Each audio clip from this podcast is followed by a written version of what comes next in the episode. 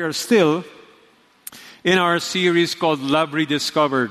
And there's a reason why we have been and will be for the next few Sundays still in this series called Love Rediscovered. And the reason is there are many people in this world who think they know what love is, but they're completely wrong.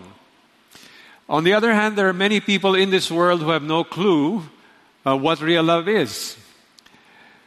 The only way we can know what real love is is when we rediscover it according to its author. The author of love, the inventor of love, was not some romantic songwriter in, you know, in ages past. The author of love is God. As a matter of fact, in His Word, the Bible, it doesn't only tell us that God is loving, it does tell us that. But it also tells us that God is love. It's His nature. And so, if there's anyone who can teach us about what real love is so that we can rediscover it for ourselves, it's the author of this book. Okay, so are we clear so far why we're talking about love rediscovered? Now, in the last few weeks, it's almost as if we were interviewing subject matter experts about the topic of love. For example, um, we interviewed, so to speak, as we looked into their life and into their words. We first interviewed Jesus. Love rediscovered according to Jesus. And when Pastor Peter shared with us uh, the message three weeks ago, it was really all about the why. Why should we love the way the Bible teaches us to love? And the reason is, Jesus, the reason Jesus gave is that because God's people will not be known, will not be evident by how much Bible we know, although it's important to know the Bible. It's not by how many ministries we serve in, but it's important to serve in ministry. But he said, all men will know you're my disciples fill in the blanks by the way you love one another. And so that was the why. Christians should and will be known by their love. And then the next two Sundays, there was a lot of how. We interviewed, as it were, the Apostle Paul, who talked, uh, taught us that love is action patient, kind, not boastful, not arrogant, not keeping a record of wrongs, and all of these things. Very down to earth, very practical, but also very impossible to implement consistently apart from the power of the Holy Spirit. Now, last Sunday, through Pastor Edric, we interviewed uh, James, the half brother of Jesus, who taught us about radical love. And when you, uh, when you and I hear the word radical, one of the synonyms that comes to our mind is extreme, right? When somebody is radical, he is also extreme. And that just tells us that these, these just represent the nature of God's love for us. God is known by his love. God's love is God is love in action. The word agape, which many of you have heard many times, one of the implications of its one of the implications of its meaning is that it's love translated into action. So God's love is action. And God's love is radical. So we're going to the right source. So again, why is it so important for us to rediscover love according to its author? Okay, how many of you were already alive in 1967? And honest enough to admit it. Okay, we have a few. Yeah, great. Um, this will probably have more hands raised. So, regardless of when you were born, how many of you remember the Beatles? Okay, so we have, yeah, like you're saying, yeah, my grandfather told me about them. Okay, whatever. But in 1967, the Beatles released a single you still know what a single means? Okay, they, they released a song called All You Need Is Love. And amazingly, now remember, this was 1967. Amazingly, they performed it live in a studio, and it was televised by satellite to 25 countries and was viewed by 400 million people. Not bad for 1967 technology. But what was the reason behind all of this? Why did they write this song? And why, is, why was it so important for all of the world to hear it? I'll, I'll explain to you. First of all, if you remember the song All You Need Is Love, you remember the chorus is extremely simple. The chorus is All you need is love. All you need is love. All you need is love. Love. Love. Love is all you need. Ang kulit? Why did they write it that way? So simple. Because they wanted even the non English speaking people of the world to understand it. Now, why did they want even the non English speaking of the people of the world to understand it? It has to do with what was going on in the world at the time the Vietnam War, the Cold War, and even the Six Day Arab Israeli War. In other words, there was so much strife tension, division, anger in the world in 1967 or thereabouts. Do you think much has changed since then in this world? Not much. As a matter of fact, if anything at all, things are probably worse today than they were at that time. Which means the world needs to hear a simple love song that people from every nation and language can understand. Do you know what the most beautiful love song in the world is? It's the gospel. For God so loved the world that he gave his one and only Son, so that whoever believes in him shall not perish but have, say it with me, everlasting life. That is the most beautiful, simplest, and yet the most profound love song in the universe. It will always be that. Now, I'd like to introduce to you this afternoon our interviewee. From whom are we going to learn about love rediscovered this afternoon? Well, it's this man. Can you guess who that is? Do you recognize him? We don't really know what Peter looked like, but based on the fish on the net, in the net, we know that this is the Apostle Peter. Actually, when you read, he, he wrote two epistles, so we're going to learn uh, from what he said about love, but we'll also learn about his life, how he experienced, how he rediscovered love for himself. And so, as a backgrounder, I'd like us to go to 1 Peter chapter 1, the first of two letters he wrote.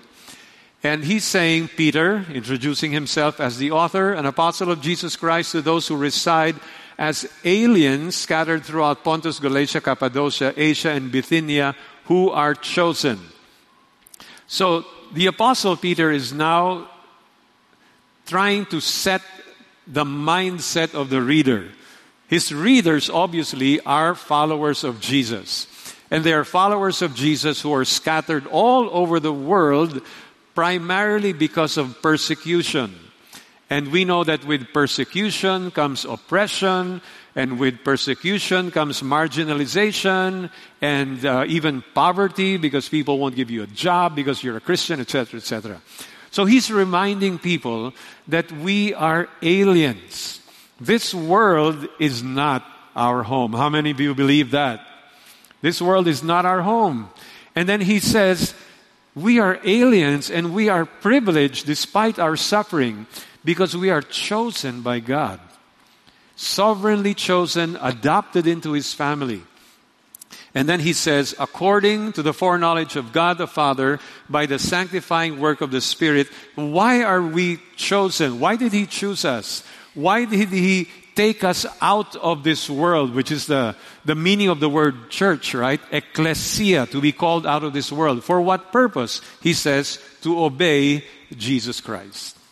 Okay, so he's setting our mind on the right path, which is exactly what he's doing, even for you and me today who are here in the auditorium or, or who are watching online. So, Peter said, You and I are aliens We're chosen for a purpose, and that is to obey Jesus. And what is one specific way that he says you and I should be obeying Jesus? Let me jump a few chapters. By the way, this is our memory verse for this week. 1 Peter 4 8. Let's all read this together. Above all, keep fervent in your love for one another because love covers a multitude of sins. Now, when you see the words above all, what does that imply? It's like this is the most important thing in everything I'm telling you.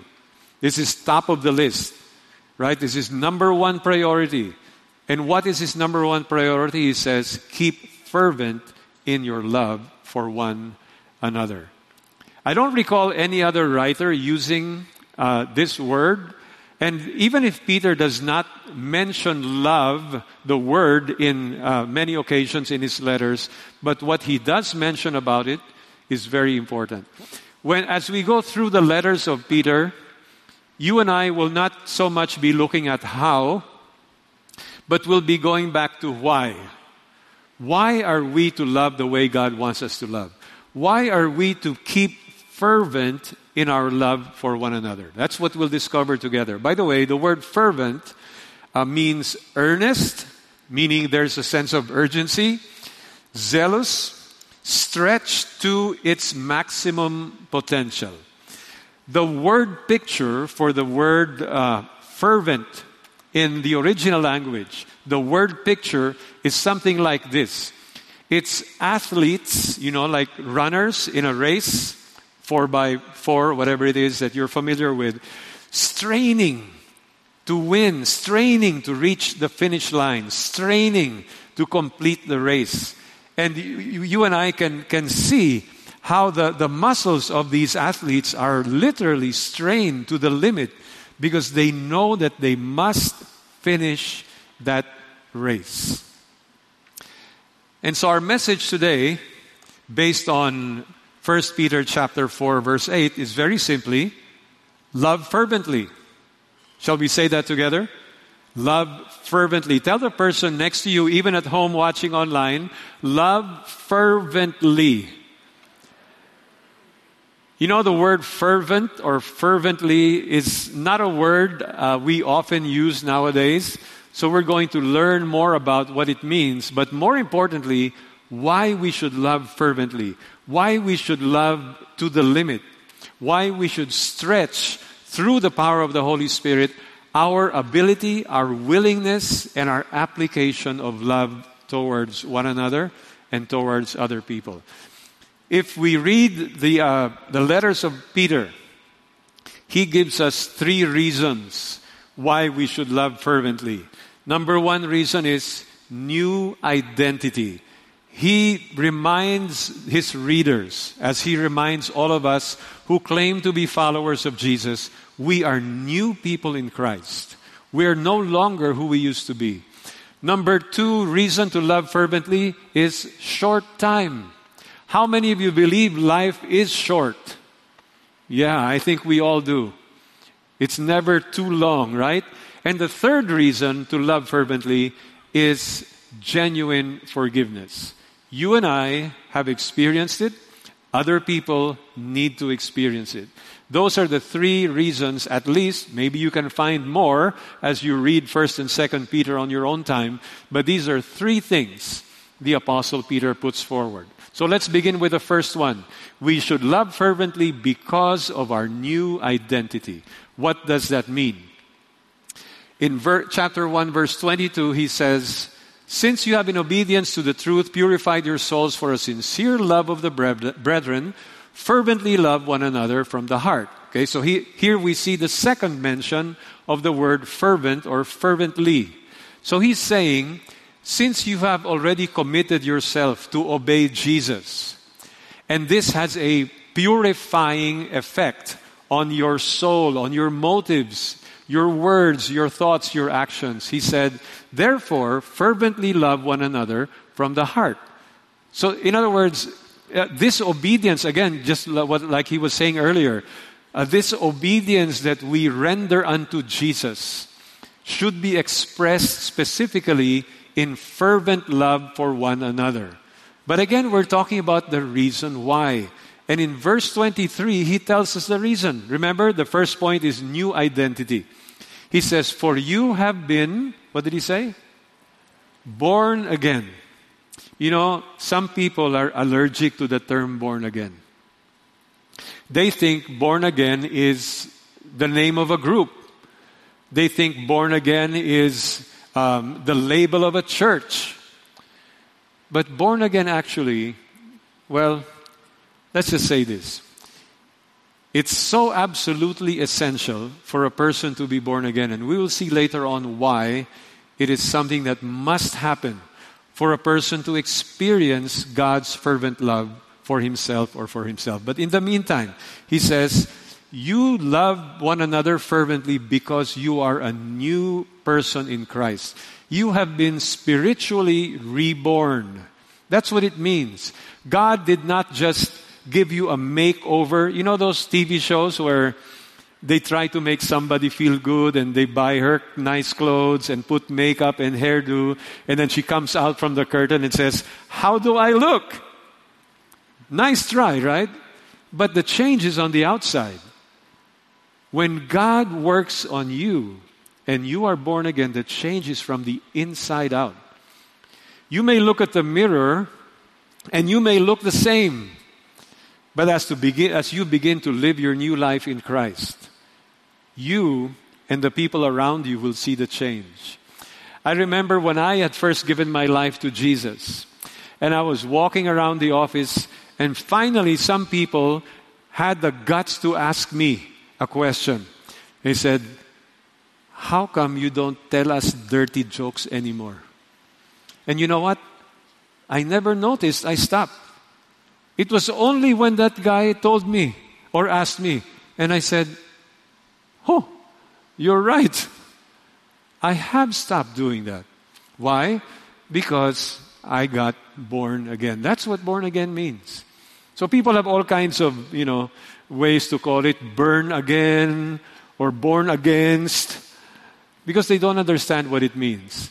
But here, the Apostle Paul, just to kind of digress for a bit, the Apostle Paul said, 2 Corinthians 5.17, if anyone is in Christ, meaning in a relationship with Him, it's not about being a member of a church or joining a group. It's about being in a relationship with Christ. If that is genuine, it says, you are now a new creature. The old things passed away. Behold, the new things have come the goal of the Christian life, the goal of God and Jesus in our Christian life is not just to make us slightly nicer people than we were yesterday. Although that's a good thing to do because then we grow more and more into Christ likeness. But his goal is to make us an entirely new person. Positionally, he makes us new. And as we live each day, we grow into that newness, that's, that new pattern of life that He's given to us. By the way, this word new he is a new creature. The word new, it's, it means fresh, unused, unprecedented, unheard of. In other words, it's nothing like what the world can offer. World can offer. And as I was, you know, looking at these fresh, unused, you know what I was thinking of? How many of you you like the smell of a new car? Even if it's not yours. okay, you like, have you ever smelled the smell of a new car? Like you, somebody picked you up and you say, wow, this is a new car. Then you go in, it's like, there's no other smell like the smell of a new car. Or you go to the, the what do you call this? The, the um, showroom, right? And, and you pretend like you're buying a car. and then you just sit in one and it's like, wow, the smell of a new car. And you know, I, sometimes I wonder, why don't they invent a cologne or a perfume? New car perfume. You, can you imagine? Then you spray yourself, and then when you go past people, they say, Oh, he must have a new car. but that's, that's what it means. New. Absolutely, totally, completely new. How critical is this? I mentioned earlier. It's not just a nice thing to have. You know, some people say, Oh, I'm going to join this born again group because it's kind of fashionable, you know, nowadays. Ah, it's a matter of life and death. What do I mean? One night, a Pharisee named Nicodemus went to Jesus. And Jesus looked him in the eye, although that's not written in the gospel, but I'm pretty sure he did that. Jesus looked at him and he said, Truly, truly, I say to you, unless one is born again, he cannot see the kingdom of God.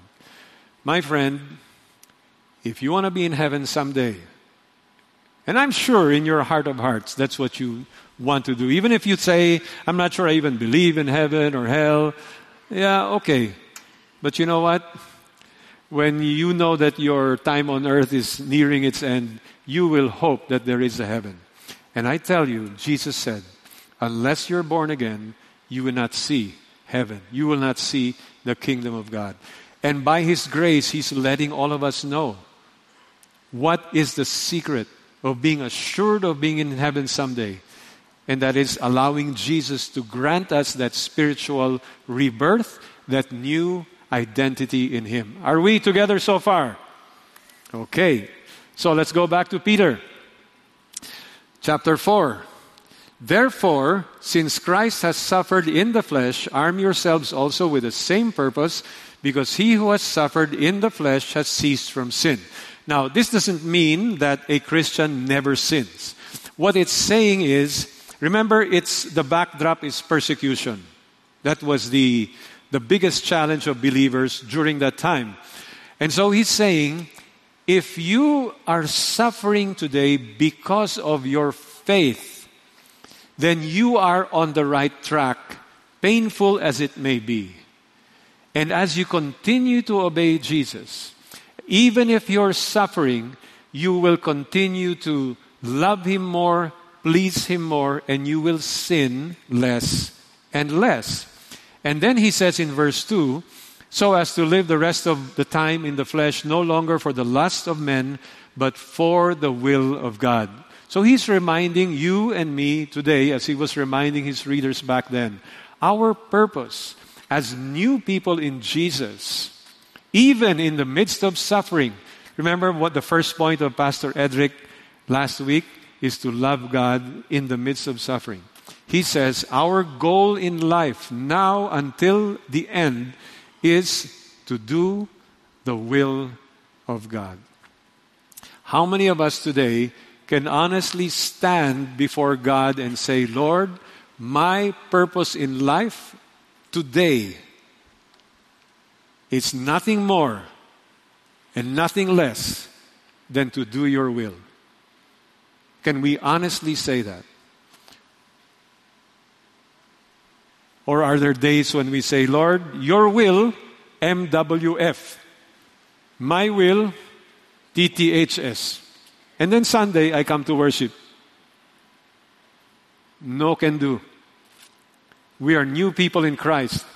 And then he goes on to say this For the time already past is sufficient for you to have carried out the desire of the Gentiles having pursued a course of sensuality, lust, drunkenness, carousing, drinking, parties, and abominable idolatries. In simple English, Peter is saying, reminding his Christian audience, he's saying, folks, why should we live out our new identity in Christ? Because you already had more than enough time for the idiotic, self centered life you used to live before. That's enough. That's in the past. Leave it there. Don't pick it up again. Live for the will of God. Now, what difference does it make when a follower of Jesus says, I'm going to live out my new identity in Christ for His glory, for His pleasure? What impact does it make? Do you sometimes get discouraged and say, you know, sometimes obeying God is a problem, it gets me into trouble, or you know there's a real downside to it and so forth. And so sometimes we'd like to take a vacation from being a christian and say lord just in this instance can i just do what the world does and then go back to my new identity tomorrow? My friend living according to our newness in christ should never be a source of regret. You'll never know how God will use your simple obedience to impact somebody else. For example, let me give you the story of two young professionals. This is not them, this is just a, a picture to represent the story I'm about to share with you. Many years ago, there were these two uh, young professionals working in a multinational bank. Okay, two of them, very young at the time. One was a subordinate, the other was a boss. The subordinate was a new follower of Jesus, not with CCF, another church. The boss was not a follower of Jesus. The boss would always tell dirty jokes, something like me before. He would always tell dirty jokes in the office. Everybody would laugh. I don't know if it's because it was really funny or because they were, how do you say make sip sip in English? Anyway, you know what I mean. They were, everybody was laughing except the subordinate who was a new follower of Jesus. He wasn't doing it because he wanted to make himself look self righteous. He just wanted to please Jesus. He knew that he was a new person, no longer wanting to do the old stuff.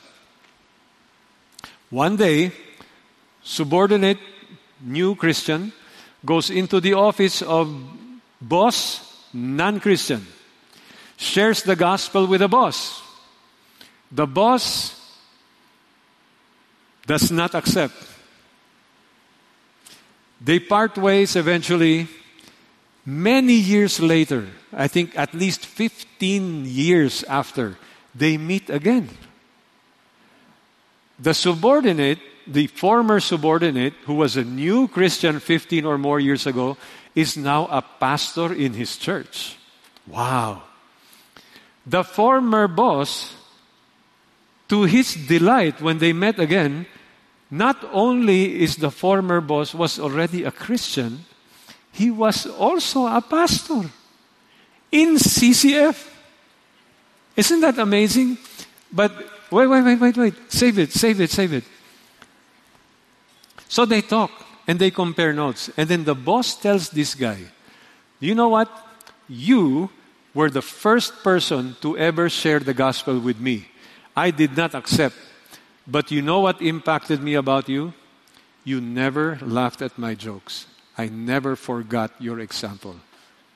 Praise God. Now we can give the Lord the glory. You'll never know. You'll never know how our simple daily obedience can impact people for Jesus. Okay, so let's continue. Second Peter Grace and peace be multiplied to you in the knowledge of God and of Jesus our Lord, seeing that His divine power has granted, uh, granted to us everything pertaining to life and godliness. So here, Peter is going to tell us the first of two things why and how we can live that new life in Christ. The first thing Peter says is, You have the power. Not in yourself, but in the Holy Spirit. He says, His divine, God's divine power has granted to us everything pertaining to life and godliness through the true knowledge of Him who called us by His own glory and excellence. The power to live the Christian life is within us, not by self will, but by the Holy Spirit. Therefore, we have no excuse not to live that new life in Christ we also have all the means, he says.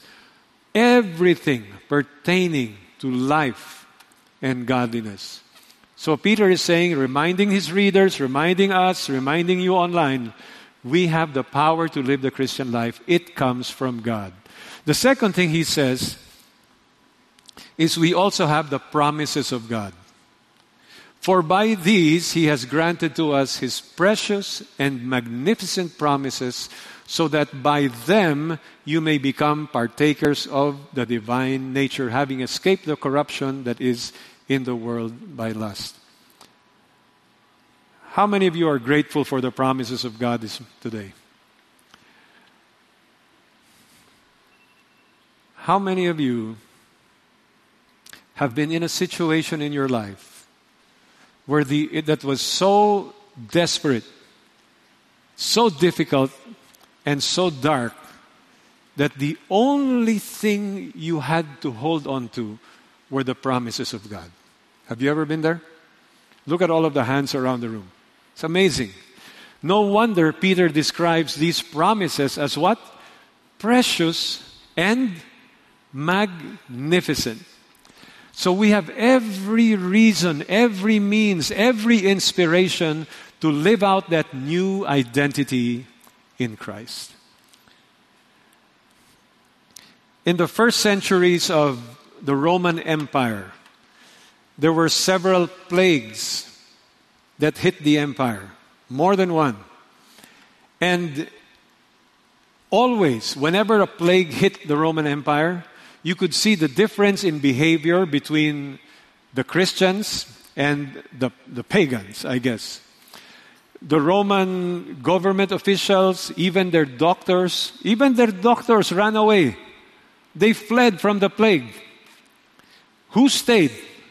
Well, those who were too sick to go anywhere, and the Christians. They stayed behind. In one particular plague, which they suspected was smallpox, it wiped out one fourth to one third of the Roman Empire. In another plague, but still the Christians behaved the same way. In yet another plague, you have this quotation from Dionysius, the, um, the bishop of Alexandria. He was describing what the Christians were doing. Most of our brother Christians showed unbounded love and loyalty, never sparing themselves and thinking only of one another. Heedless of the danger, they took charge of the sick, attending to their every need and ministering to them in Christ, and with them departed this life serenely happy. Do you get what he's saying? It's incredible. For they were infected by others with the disease, drawing on themselves the sickness of their neighbors and cheerfully accepting their pains. No wonder when the world witnessed this, it helped draw people to want to know the Jesus that these people knew. At the most dangerous time of our pandemic, this was the Delta variant. You remember those dark days? Regardless of what you believe about vaccine, there was no vaccine. People didn't want to get out of their house. Even if they wanted to, they couldn't because you needed a pass. Uh, every, every day you'd get texts, pray for my brother, my mother, my sister. She's in the hospital. She'll be intubated. When you heard intubated, it's like a death sentence. You remember those days? It's like people were afraid to even say something because they might, you know, catch something from somebody else. Well, the day came, as I told you a few times before, that I got infected myself. This was about the same time my wife got infected and went to be with Jesus. But I remember when I, when people learned that I got infected, um, I got calls from at least two people from CCF. Now remember, this was a time when nobody wanted to be with anybody. Fear gripped the entire nation and the world. And yet these two men told me, I'm willing to drive you to the hospital. You just tell me. These two men were both married with very young children. And yet, despite the danger to themselves, they told me, You just say the word, I'll go to your house, I will drive you to the hospital. You know what, folks? If I was not a Christian then, and they told me that, I would say, I want to know your Jesus. So the question is when people observe our life, do they see fervent love? Do they see fervent love such that they will, even in the silence of their minds, say, I want to know your Jesus? We love fervently because we have a new identity in Christ, but also because time is short. Where does Peter tell us about that? 2 Peter chapter 1, he says, Therefore, I will always be ready to remind you of these things, even though you already know them and have been established in the truth which is present with you. I consider it right, as long as I am in this earthly dwelling, to stir you up by way of reminder. What is Peter saying here? When he says, as long as I am in this earthly dwelling, his earthly dwelling is the physical body, right? So he's saying, simply, as long as I have breath, as long as I'm alive, I will keep reminding you. That's my ministry to you. I will keep reminding you to live for Jesus, that you are new people in Christ, that you don't belong to this earth, that heaven is your home, etc., etc. For as long as I have breath in my lungs, I will always stir you up, which means to wake you up by way of reminder. Now, why was Peter so committed to do this?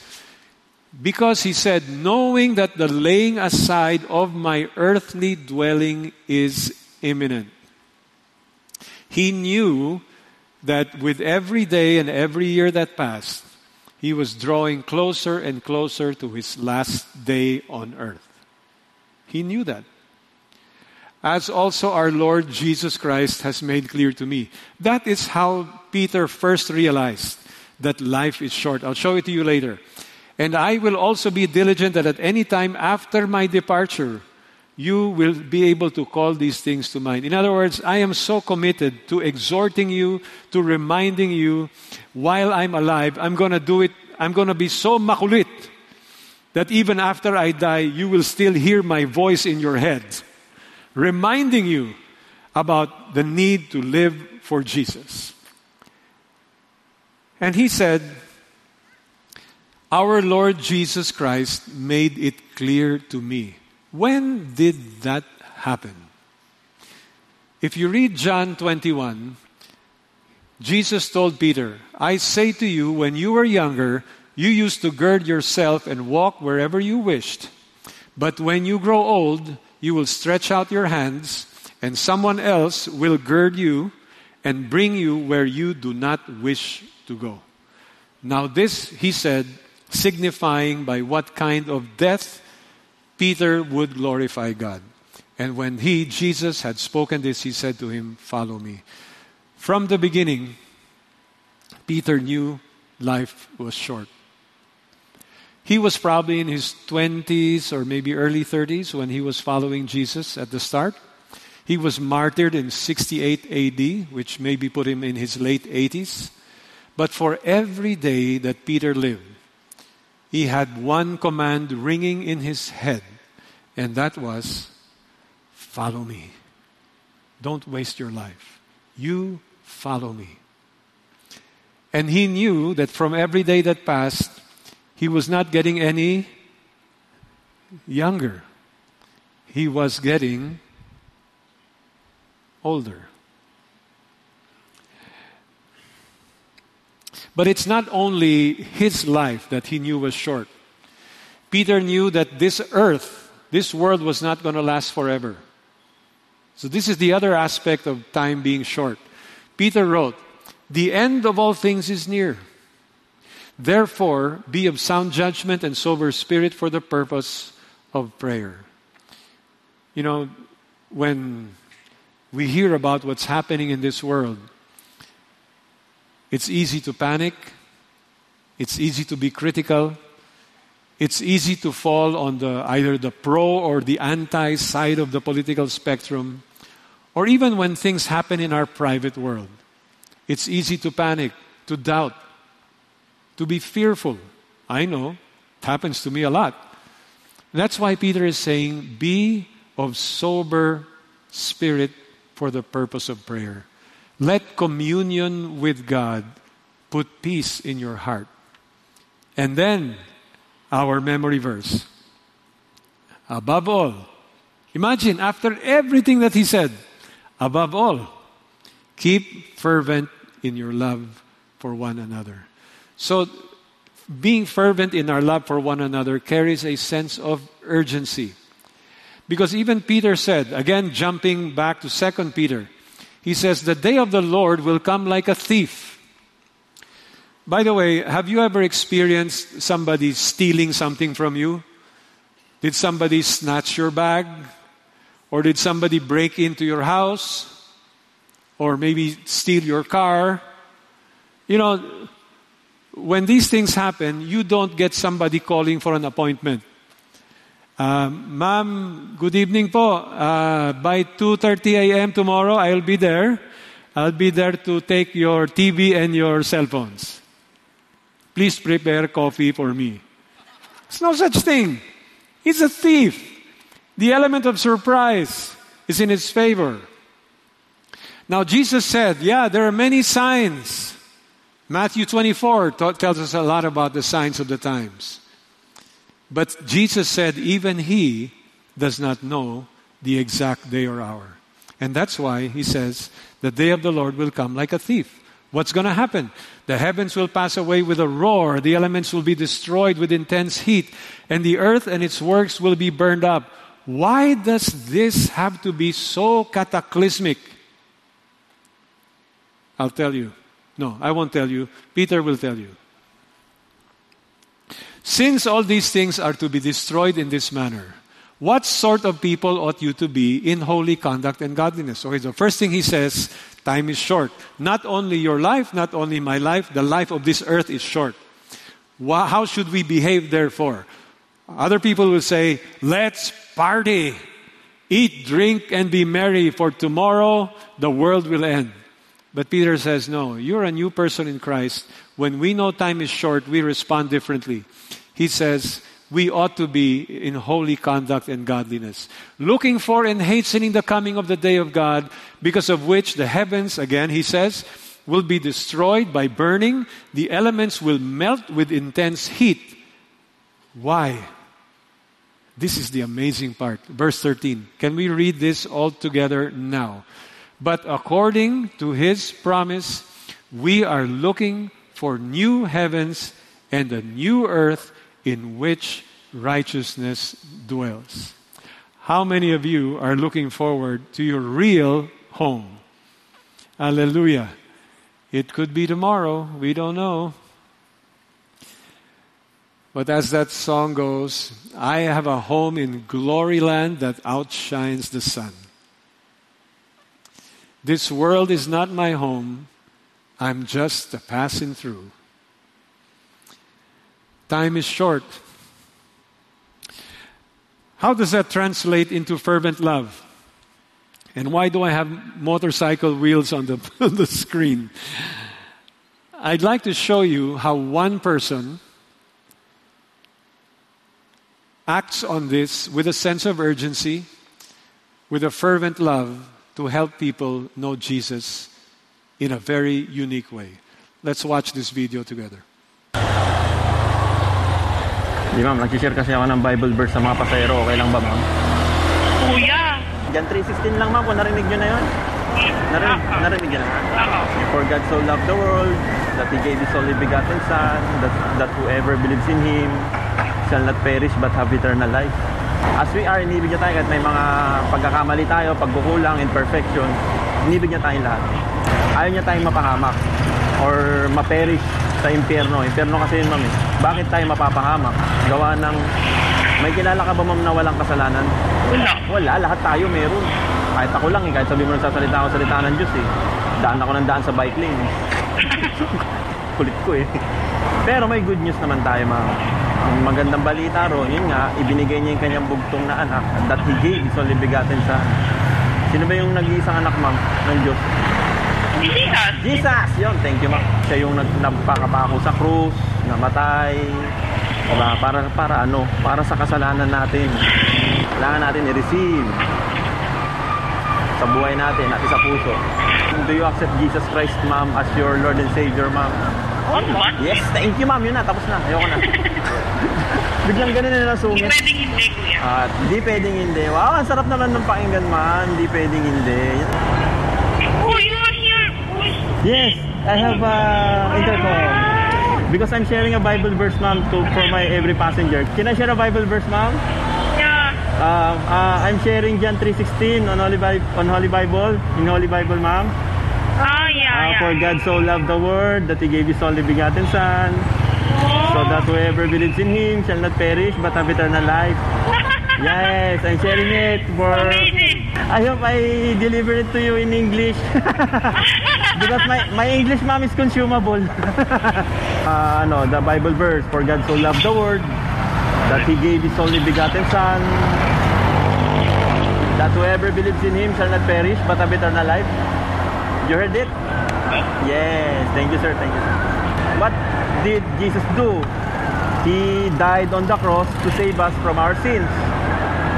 And what are we gonna do? We have to believe or we have to acknowledge His sacrifice for us to save us from our sins. And we have to accept Jesus Christ as Lord and Savior. What's your, what's your ano, sir, uh, nationality? Spanish. Wow. So you do believe in Jesus Christ also? Not really. Sorry. It's okay. It's okay. That's my channel, sir. Kuyaman TV. Amazing, huh? Now, just to show you that that man is the real thing, he's right here. Meet Manuel and his wife, Erica. Please stand. Manuel is from CCF. He's a D group leader. Hallelujah. God is using him in amazing ways. Pare, ka na mag-bike lane, ha? Praise God. Thank you so much. Oh, by the way, it's his birthday today. Oh, how awesome is that? But his most important birthday is when he was born again. Amen, brother? Okay, so we're down to our final reason why. Love fervently, you have a new identity in Christ, time is short, genuine forgiveness. We've received it, the world needs it. Again, back to our memory verse keep fervent in your love for one another. Why? Because love covers a multitude of sins. Cover does not mean to cover up, cover means to pardon, to not take it against the person, to keep no record, to use it as a weapon, not to gossip nor slander so as to destroy another another's reputation. That's what cover means. It basically means forgive. I shared this story many years ago. This story is about a man named Alvin Straight. He was 73 in 1994. And Alvin Straight set out on a journey to meet up with his older brother who had had a stroke. Now, why did Alvin Straight want to travel to see his brother who had had a stroke? You see, he and his brother had not spoken for 10 years because they were mad at each other. So he said, Alvin Straight said to himself, Enough of this. We're not getting any younger. My brother had a stroke. I'm going to go to him and I'm going to ask for forgiveness and we're going to forgive each other and reconcile. That was his conviction. The problem was, Alvin Straight, uh, at his age, had very poor eyesight. So the, the, the government would not issue him a driver's license. But what he had was a lawnmower, you know, the one that you ride in, ride on rather. And so he took the lawnmower and he hitched the wagon because he knew he would need some provisions. And the top speed of his lawnmower, top speed, five miles per hour. His brother lived 240 miles away. But he went on the journey. He completed the journey to see his brother. It took him six weeks. That's why he needed the trailer behind him. But, folks, the challenge of Alvin Straight's example to us today is what are we willing to do? And how far are we willing to go to forgive, to seek forgiveness, to be reconciled, to have genuine forgiveness? We've experienced it, we need to give it. Going back to the life of Peter, he experienced that himself. How? In Luke 22, Jesus told Peter, called him by his uh, earlier name, Simon, Simon, behold, Satan has demanded permission to sift you like wheat. But I've prayed for you that your faith may not fail, and you, when once you have turned again, strengthen your brothers. So this was a, a, a prophecy, if you will, that Jesus was revealing to Peter. Peter ha- had no clue what Jesus was talking about. As a matter of fact, the only thing on his mind was this. He said to him, Lord, with you I'm ready to go both to prison and to death. Jesus said, Ah, yeah, right. I say to you, Peter, the rooster will not crow today until you have denied three times that you know me. Huh. In Peter's mind, that's unthinkable. Unthinkable. And yet, in a few hours, the unthinkable happened. After they had kindled a fire in the middle of the courtyard, had sat down together, Peter was sitting among them, and a servant girl, seeing him as he sat in the firelight and looking intently at him, said, This man was with him too. But he denied it, saying, Woman, don't know him. A little later, another saw him and said, You are one of them too. But Peter said, Man, I am not. And he thinks he's in the clear, right? But after an hour, another man began to insist, saying, Certainly this man also was with him, for he is a Galilean too. But Peter said, Man, I do not know what you're talking about. Immediately, while he was still speaking, a rooster crowed. Now, the Gospel of Luke is the only Gospel that records this particular part. The Lord turned and looked at Peter. Would you like to be in Peter's situation that time? After insisting you would not deny him, and then hearing the rooster crow, all of a sudden, Jesus turns and your eyes meet. I was thinking to myself, what did that look look like? We don't know. But I think based on the character of Jesus. I do not think it was a I told you so kind of look. I don't think it was a I knew I shouldn't have chosen you to be one of the twelve kind of look. I think it was a look of love. I think it was a look of compassion. I think it was a look of hope. I think it was a look of genuine forgiveness. Because, as unthinkable as Peter's denial was in his own mind, even more unthinkable was what happened not long after when he met Jesus again. So when they had finished breakfast, Jesus said to Simon Peter, Simon, son of John, do you love me more than these? He said to him, Yes, Lord, you know that I love you. And he said to him, Tend my lambs. Remember what he told him? You, when you have turned around, you strengthen your brothers. So he was already fulfilling that. He said, Tend my lambs. Said to him again a second time, Simon, son of John, do you love me? Said to him, Yes, Lord, you know that I love you. He said to him, Shepherd my sheep. See, at the core of everything of this conversation is love. Not personal ambition, not wanting to prove anything about himself, because he had already failed miserably. And then a third time says, Simon, son of John, do you love me? Peter was grieved because he said to him the third time, Do you love me? And he said to him, Lord, you know everything. You know I love you.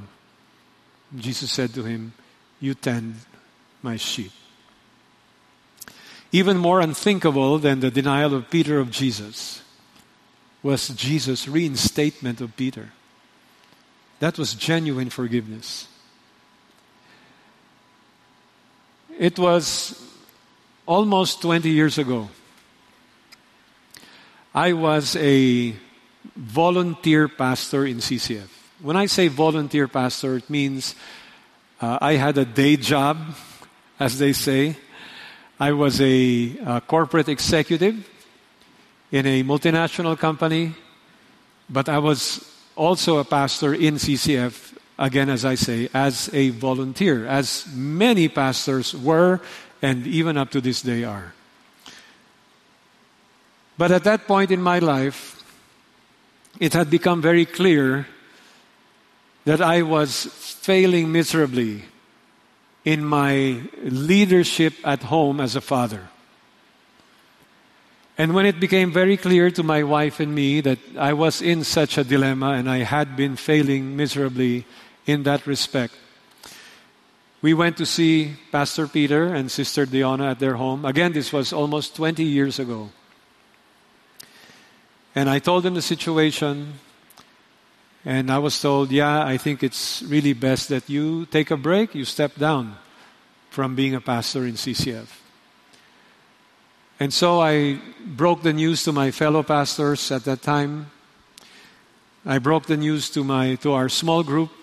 I'll save you the details. But suffice it to say that I had no illusions of ever coming back to that same role in ministry. As far as I'm concerned, if God was done with me in that sense of being a volunteer pastor, that's all right. I accept my failure. If all I'll do for the rest of my Christian life is lead my small group, I'll be happy with that. As a matter of fact, and this was way back in uh, St. Francis Square, for those of you who remember, um, I was perfectly happy giving out chronicles to the people who were coming into the worship service. I said, Lord, if that's, if that's all, I'll be happy doing that for you. I had no illusions of ever coming back and being a pastor or shepherd. I don't know how long the time was that passed. Could have been a year or two. It was not long. But like I said, I had no expectations. And Pastor Peter came up to me one day and in typical Pastor Peter fashion, he says to me, Oh, when are you ready to preach again? And it's like, you tell me. Long story short, because of genuine forgiveness, I'm here in front of you today. So, folks, who are we to be takers of genuine forgiveness and not be givers? And so, as we wind up our time together, we love fervently because we have a new identity, because time is short, and because we have received and must give genuine forgiveness. I want us now, as we end, to listen to a story. Chris and Lisa Flores, will you come forward, please? Let's welcome them. I want you to hear their story and how it ties everything together. Okay? Chris, Lisa, please. Good afternoon. Good afternoon. At the age of 12, I already had the opportunity of knowing Jesus as my personal Lord and Savior through my mom, who was already a Christian. In my heart, I had a personal relationship with Jesus, and I actively served and volunteered in different ministries in a small Christian church. I, on the other hand, attended a traditional school, and despite being required to attend church, I grew up not knowing Jesus and did not have a personal relationship with Him. When I met Chris, I knew that he was not a Christian. And despite the Bible's warnings against being in a relationship with an unbeliever, I entertained these advances. We eventually started dating and had an intimate relationship. This was the start of a life of compromise and disregard for my parents' guidance. Without finishing college, Chris and I, at the age of 18 and 19 years old, eloped, got married, and lived at my in law's house. Soon enough, we started experiencing the consequences of our selfish decisions. We struggled financially, and our relationship was starting to fall apart. On the third year of our marriage, Chris got an opportunity to work abroad for a cruise line where he was away for, for five years. His new lifestyle led him to be unfaithful to me multiple times. I had no guidance. I was living for myself and fell into multiple immoral relationships. My wife and my children were the least of my priorities. Living in sin led me to a life that was miserable and meaningless, but still, I continued in my ways. Our marriage was falling apart and our children were deeply affected. It came to a point where I would physically and emotionally abuse my wife and my children. In September of 1998, Chris and I decided that he would stop working abroad, thinking that this would be the solution to our failing marriage. Sadly, things only got worse. We were buried in debt and our fights escalated from verbal to violently physical. There was a time when he when we had a fight inside the car and he would slam my head on the car's glass window. There was no longer any love and respect between us, only anger. I became unforgiving and dis- respectful toward him. Our children were the undeserving victims of my poor choices. Our eldest daughter lost her self esteem. Our second child, at the age of 12, became severely addicted to computer gaming, and I would often punish him by physically beating him up. Our third child developed a destructive attitude and had a reclusive behavior, and our youngest daughter lost her love for both of us. For nearly 18 years, our marriage and our family was a total mess. One night, during our most serious and physical fight, I decided to leave our house with the intention of leaving my family for another woman. As Chris left, I felt so down and desperate. In the darkness of our house, while our children were asleep, I could hear voices continually telling me to take the life of my children, to kill them one by one and then kill myself. It was a very scary moment in my life. I could not explain it, but looking back, I know that it was the Holy Spirit that protected me and my children. During those dark hours, I was led to pray and listen to worship music. The Lord reminded me that He loves me and that it was only He who could help me. As I lay down on the floor, I cried out to God, prayed to Him, and asked for His forgiveness. I recommitted my life to Jesus Christ that night, and immediately I felt God's peace in my heart. Meanwhile, as I was in front of my mistress' house, I was trying to call her on the phone, but she could not be reached. After nearly two hours of waiting outside, I decided to return to our house. I was still angry and shouting, but for some reason I could not explain, my wife was a different person. She was quiet and very gentle. It was like I entered another house. In the days that followed, I intentionally started praying that Chris would grow in a relationship with Jesus. I also decided to start to start attending church once again and brought my kids with me. We started attending CCF Pasig, which eventually became the way for my two older children to know and accept Jesus Christ as their personal Lord and Savior as well. As God started healing me, I learned to genuinely forgive my husband. It was only by God's grace that I was able to lovingly serve him by preparing his favorite meals, giving him a massage, and welcome him joyfully each time he would come home, even though I knew he was still unfaithful to me. In one of the Sunday services, I learned of a CCF couples retreat in Baguio. I prayed and took courage to ask my husband for us to join. We used the little savings we had and signed up. I fervently prayed that we needed God's intervention to save our failing marriage. On the way to Baguio for the retreat, I began to curse my wife. I was angry with her and threatened her throughout the trip. As we reached Baguio and got off the bus, Lisa fell down the steps of the bus all the way to the pavement, and I was laughing at her. As the retreat started, we were seated at the back, and I could still remember how arrogant I was towards the organizers and volunteers. As I repeatedly criticized the speakers, I complained that this retreat was a total waste of time and money. But as I heard the, the message on forgiveness and how Jesus died to pay for our sins, my sins, I felt God was slowly working in my life. During the session's breakouts, I began to engage with the breakout leader and other participants. And by the grace of God, that same afternoon, April of 2008, I surrendered my life to Jesus. Praise God. I thank God that a week after the retreat, Chris agreed to join a small group with the same volunteer group who organized the couples retreat. Though Chris attended, he was either eating or mostly asleep during the Bible studies. I was encouraged by our D group leader that it was okay for as long as Chris kept attending. So I persevered in prayer for my husband. By the grace of God, we kept attending the D group, and the Lord placed in my heart an unquenchable desire to know Him. He restored my relationship with my loving and faithful wife. I was able to ask for forgiveness for all the things I had done to her.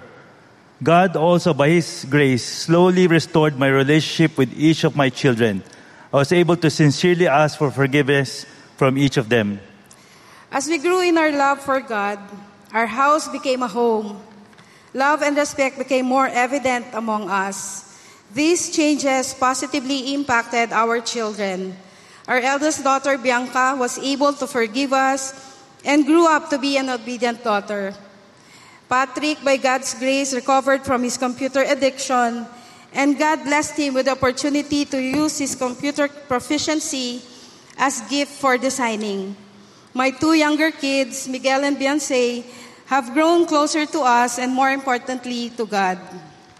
It has been nearly 16 years since I had that personal encounter with Jesus, which transformed my life in many ways I could not imagine. I have fully embraced my calling as a husband, father, and a spiritual leader of my family. Recently, God has given me the opportunity to serve Him as a corporate shepherd for a large organization with the objective of sharing the gospel and helping direct team members' hearts to Jesus. Currently, God has entrusted to me and my wife uh, the privilege of leading our own small group of married couples. Just two weeks ago, we were blessed to serve in a couples ministry as we served as one of the speakers and facilitators for the Inseparable Couples Retreat, where over a hundred marriages were restored and refreshed.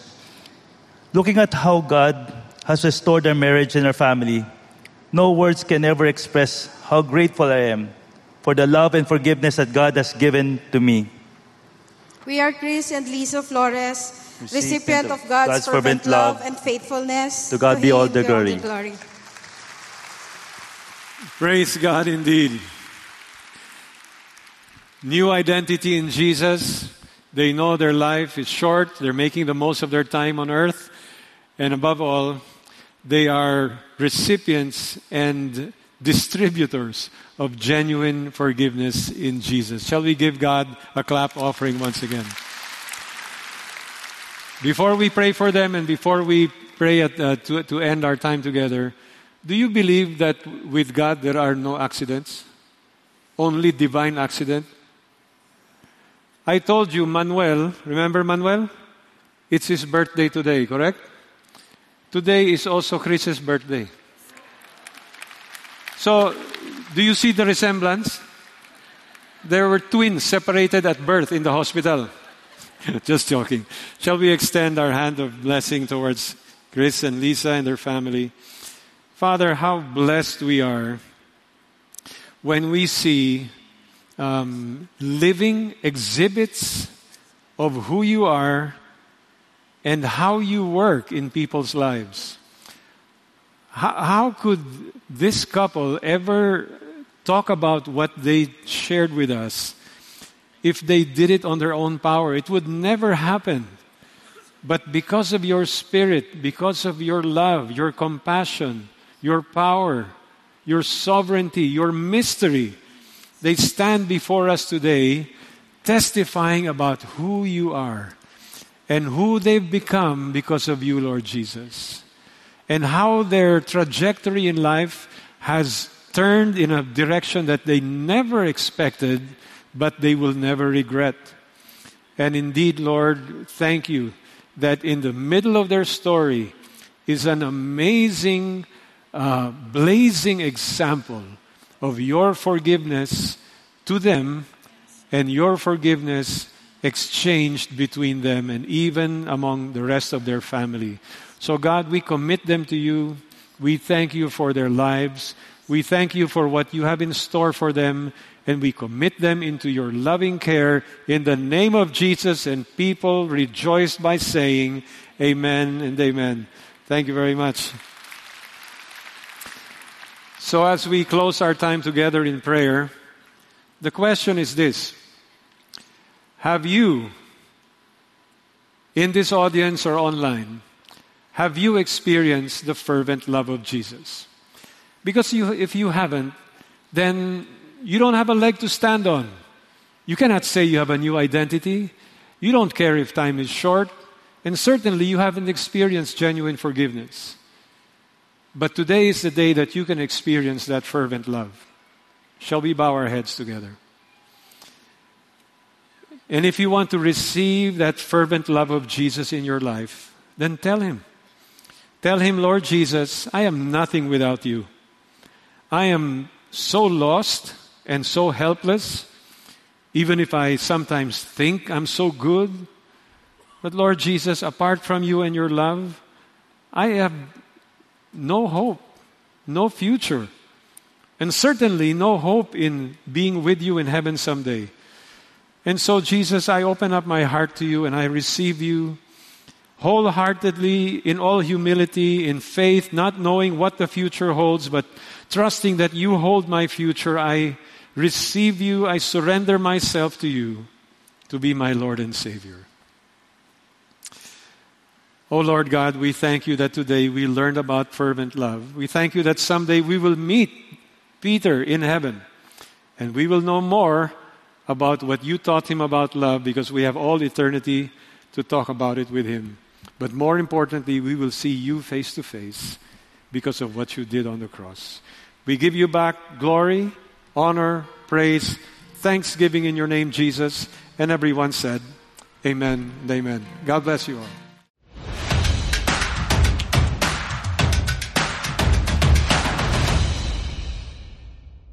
Good day, CCF family. Welcome to Sunday Fast Track, where you ask real life questions and we give you biblical truths. I'm Misha Valencia from CCF Communications, and we're here today with our speaker, Pastor Ricky, to answer some of your questions. Good day, Pastor Ricky. Blessed day to you. Thank you for taking the time to answer some of our questions today. Sure. In a culture that often encourages holding on to grudges and seeking revenge, how can believers actively promote a culture of forgiveness and love that goes beyond mere words to tangible actions? First, maybe the question said, going beyond mere words, right? Um, I think we need to remember that words are also powerful. Words we speak are also actions. And so when we speak forgiveness or when we say, I'm sorry, those are also very powerful things. And as a matter of fact, those things are hard enough to do, right? Now, I guess the other thing I can say is to ask ourselves how far would we go to give or to seek forgiveness and reconciliation? We need to remember how far Jesus went. There's an old song that says Jesus came from heaven to earth to show the way. That is an incalculable distance that Jesus traveled and his effort and his sacrifice is likewise incalculable. So if Jesus did that for us, then it should help us, along with the power of the Holy Spirit, to reset our minds and ask ourselves, so how far am I willing to go to forgive this person or to seek forgiveness in the same way that Jesus sought forgiveness, not from me, but for me by dying on the cross? Amen. Yes. So it's really more of looking at Jesus' love for us to be able to pass that on to others as well. Thank you for answering our questions today, Pastor Ricky. But before we go, make sure to catch the latest episode from CCF on air titled Love, Situationships, and Delulus. This is a special episode for Love Month to help you discover what true love is, what it isn't, and everything in between. Watch it on CCF main YouTube channel or at CCF on air Spotify account. And that's it for Sunday Fast Track. God bless.